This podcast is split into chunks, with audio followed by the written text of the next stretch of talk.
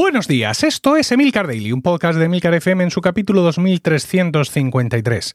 Yo soy Emilcar y este es un podcast sobre tecnología en general, Apple en particular, productividad personal, cultura de Internet y francamente cualquier cosa que me interese. Hoy es jueves 22 de junio de 2023 y voy a hablarte de peticiones de tiempo de uso en mensajes y alguna otra cosa de iOS 16 que me pasó desapercibida. Si tu empresa está inmersa en un proyecto de transformación digital, esto te interesa. En Randstad Technologies, la división de consultoría IT del grupo Randstad, te ayudan con la gestión e implementación de servicios tecnológicos especializados, la automatización de procesos y la siempre compleja tarea de la gestión de datos. Randstad Technologies tiene más de 15.000 profesionales especialistas a tu disposición, capaces de poner en marcha y ejecutar cualquier proyecto IT. Y recuerda que Randstad Technologies también selecciona para ti profesionales cualificados. Su metodología propia, su profundo conocimiento del mercado y sus herramientas de evaluación de competencias te garantizan los candidatos que tu empresa necesita. En Randstad Technologies están preparados. ¿Lo estás tú? Entra en randstad.es y descúbrelo. Hace poco decidí instalar, como ya comenté, la beta de iOS 17 en mi iPhone. Fue una instalación, pues, como insisto, como ya comenté, un poco sobrevenida, porque yo lo que quería probar era realmente la del Apple Watch y al final, pues que evidentemente no puedes probar la del Apple Watch si no has instalado antes la del iPhone. En aquel momento pues hice algunos comentarios rápidos de, pues, de las novedades, es decir, no pretendía hacer un análisis eh, intenso de todo esto, sino, bueno, pues como el que hice, básicamente un análisis somero explicando más o menos las cosas con las que con las que me había encontrado. Y una de las cosas que comenté así como de soslayo fue que las notificaciones de petición de tiempo, eh, de tiempo de uso de mis hijos, me estaban empezando a llegar a través de mensajes en lugar de a través de una notificación.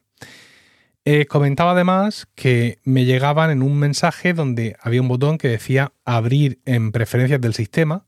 Mm, básicamente yo entendía que ese, digamos que el mensaje no era sino una especie de acceso directo a esa parte de, los ajustes del sistema donde está precisamente tiempo de uso y donde puedes ver las últimas peticiones que te han hecho y dar unas sí y otras no. Pero mm, pronto me di cuenta de que haciendo clic en ese botón de abrir en el ajuste del sistema, la cosa no funcionaba. Es decir, no me lleva a ajustes del sistema. Yo le doy a ese botón que parece que querer ser clicable, pero no se clica. Realmente no, no, no funciona así. El caso es que, bueno, pues, eh, pues una, estamos en una beta cero. ¿Sabes? ¿Qué, le voy a pedir yo al mundo? Nada, no le puedo pedir nada. Pero es de aquí que un suscriptor de Weekly me comentaba en nuestra comunidad en Discord durante esa semana que a él las notificaciones de tiempo de uso por mensajes ya le llegaban antes. Y claro, aquello me dejó más mosqueado que un pavo en Navidad. Y estoy investigando y resulta que efectivamente las notificaciones de petición de tiempo, de tiempo de uso, eh, a través de mensajes es una característica de iOS 16. Una característica eh, ya anunciada en la WWDC 2022 y que incluso seguramente ya la comentaría en su momento, pero que me había pasado completamente desapercibida, sobre todo porque yo no la estaba teniendo. Es decir, en casa tenemos todos nuestros dispositivos actualizados a iPadOS 16 y a, todos los últimos sistemas operativos posibles. Y tanto a mí como a mi mujer, las notificaciones de tiempo de uso de mis hijos nos han seguido llegando con una notificación. Una notificación que deja que desear porque, mm, bueno, pues como le pasa a todo el mundo, ha, habido periodos en, en, estos momentos en los que no me llegaba a mí, le llegaba solo a mi mujer. Por ejemplo, a mí al teléfono no me llegaban me llegaban mm, solo al ordenador.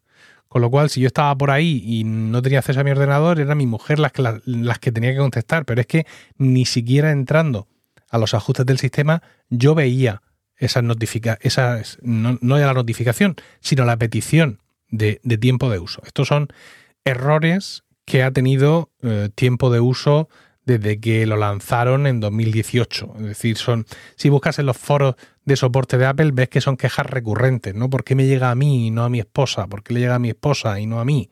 Y todo ese tipo de, mm, de historias, con lo cual, pues tampoco le eché muchas cuentas. Bueno, pues una cosa más de las que funcionan irregularmente. Pero claro, yo no era consciente de que esto era una característica de iOS 16. De hecho, insisto, yo empecé a recibirlas cuando me instalé la beta de iOS 17, con lo cual yo suponía que era parte de iOS 16. Perdón, eh, pensaba que era parte precisamente de iOS 17. Bueno, pues no solo no, sino que además esto ha sido motivo de queja de mucha gente durante todo este tiempo, precisamente el funcionamiento de los mensajes, porque, eh, claro, esas peticiones se te quedan como un mensaje en el chat y es un chat que se crea entre el niño y, los progenitores, con lo cual eh, yo, bueno, yo ya lo tenía, ¿no? Por ejemplo, un chat entre Emilio, Rocío y yo, y otro chat entre Isabel, Rocío y yo. Pues ahí en ese mismo chat donde los dos hablamos con el niño en cuestión, ahora se nos acumulan todas las peticiones de, tiempo.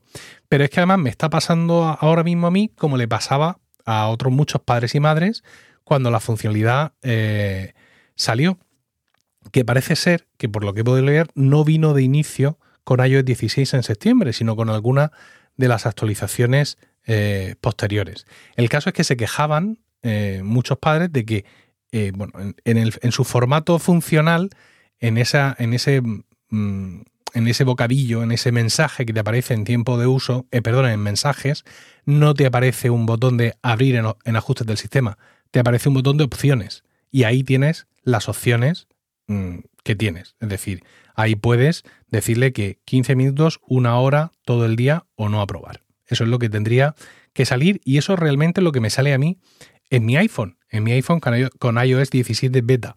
E incluso, y esto es lo mejor de todo con mucha diferencia, eh, una vez que ya has respondido a esa solicitud, eh, insisto, ese mensaje se queda ahí y te dice, os voy a leer uno, solicitud aprobada por ti durante 15 minutos, con lo cual pues puedes ver esas solicitudes, quién las ha aprobado, si tú o el otro cónyuge, y el tiempo que le has dado en concreto eh, con cada una de las solicitudes. Entonces digo que me está pasando a mí como les pasaba a los padres cuando esto salió, porque es que me ocurre que ya en el teléfono, es decir, con un funcionamiento correcto, no como en el ordenador, donde no me salen estas opciones, no sé por qué, elijo que le doy 15 minutos y al niño que no le llega nada.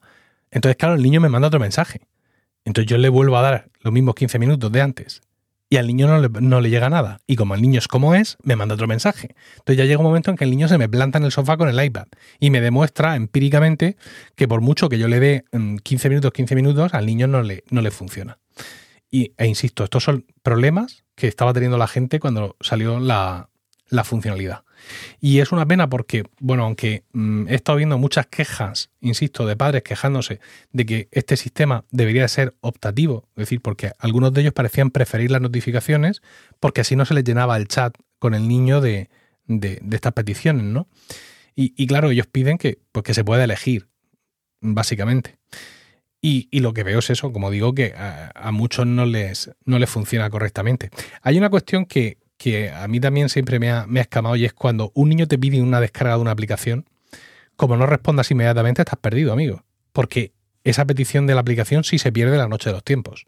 Es decir, las solicitudes de tiempo de uso en un entorno normal, si todo va bien en ese momento en la nube, aunque no las contestes en el momento, luego te vas, como digo, a ajustes del sistema y ves ahí las peticiones. Pero la petición de quiero tal aplicación, o le respondes en el momento, o ya esa petición flu flu voló. Bueno, el caso es que mm, ahora estamos en esta situación, pero es que además todo esto le ha ocurrido también a mi mujer. Es decir, que de alguna forma, al instalar yo la beta de iOS 17, algo se ha desbloqueado o corregido en nuestra familia de iCloud y no soy yo solo el que recibe las peticiones de tiempo de uso a través de mensajes, sino que ella también las está empezando a, recibir con un fastidio tremendo. Además, de ella está aunque yo las prefiero, las notificaciones, ellas están en el lado de los papás y mamás, que esto les parece un auténtico desastre. Pero vamos, es el formato que hay y hasta donde yo sé, iOS 17 no, no, cambia, no cambia esto. Mm, buscando, evidentemente, información sobre todas estas cosas, etcétera, he encontrado algunas otras novedades de iOS 16 relativas a las familias que efectivamente me habían pasado desapercibidas. Y es algo que sí recuerdo de la keynote, pero que luego como ocurre tantas y tantas veces, pues se nos pasa. Se nos pasa, se nos olvida. No es algo que vayamos a usar siempre, es algo que está ahí y acaba por olvidarnos. Por olvidársenos. Vale. Se, es lo que se llama en inglés Family Checklist. Es decir, es un muy parecido al, al cuestionario que encontramos en la opción de privacidad de ajustes, donde te va diciendo con qué aplicaciones estás compartiendo tal, si quieres suspender esa, esa compartición, con qué personas estás compartiendo qué datos, todo ahí, pum, pum, pum, paso a paso, te da un repaso por todo espectacular, si no lo habéis hecho, os lo recomiendo, ¿eh? ir a privacidad, seguridad, deslizar hasta abajo y dice comprobación de seguridad y ahí te hace un test que alucinas. Bueno, pues tres cuartos de lo mismo ocurre con la familia. Te vas a los ajustes, vamos a decir en el iPhone, haces tap en familia y ahí es donde ves lista de comprobación familiar.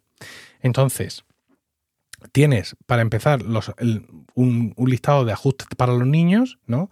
Revisar, en mi caso, tengo revisar los contactos de Miguel, porque Miguel no usa mensajes ni usa nada, así que no tengo, no gestiono sus contactos porque la criatura tiene cuatro años, no tiene contactos. Luego, el límite de, de, comunicación de Emilio, última actualización 21 de junio. O sea, ayer. Límites de comunicación de Isabel, última actualización 20 de junio. Y luego, controles parentales, se han configurado y la última fecha en la que le di un repaso a todo. Y luego, ajustes para mí, ¿vale? Esto es interesante porque esto está aquí metido dentro de la lista de comprobación familiar, aunque pareciera que tendría que estar bajo privacidad. Y es algunas de las cosas que se añadieron en iOS 16 y que si no la buscas no la encuentras. Y es, añade un representante digital, es decir, un miembro de la familia para que pueda acceder a los datos de tu cuenta tras tu fallecimiento. Yo en principio, bueno, por supuesto a Rocío, claro, pero yo en principio esto no, lo necesito de momento. ¿Por qué?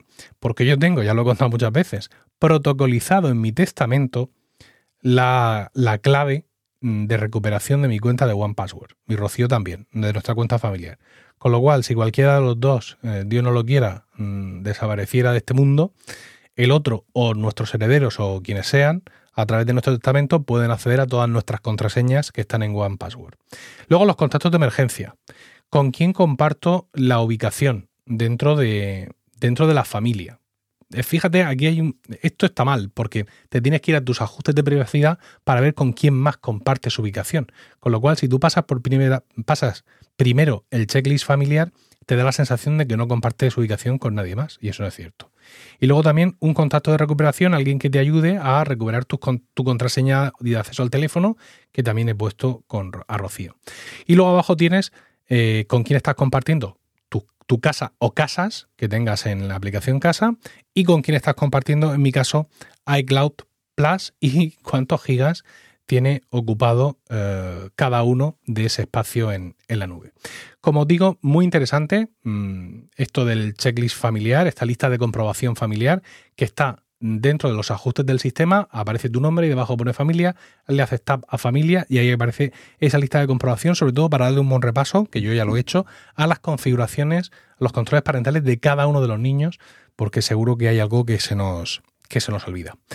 Y nada más, no sé si, estás en el mismo caso que este compañero de Weekly, que tú ya estabas recibiendo las peticiones de, tiempo de uso de tus hijos y de hijas ahí en mensajes y no sé cómo te funcionan. En cualquier caso, espero tus comentarios en Mastodon, emilcar.es barra Mastodon, allá donde me encuentres o en la comunidad de Weekly en Discord.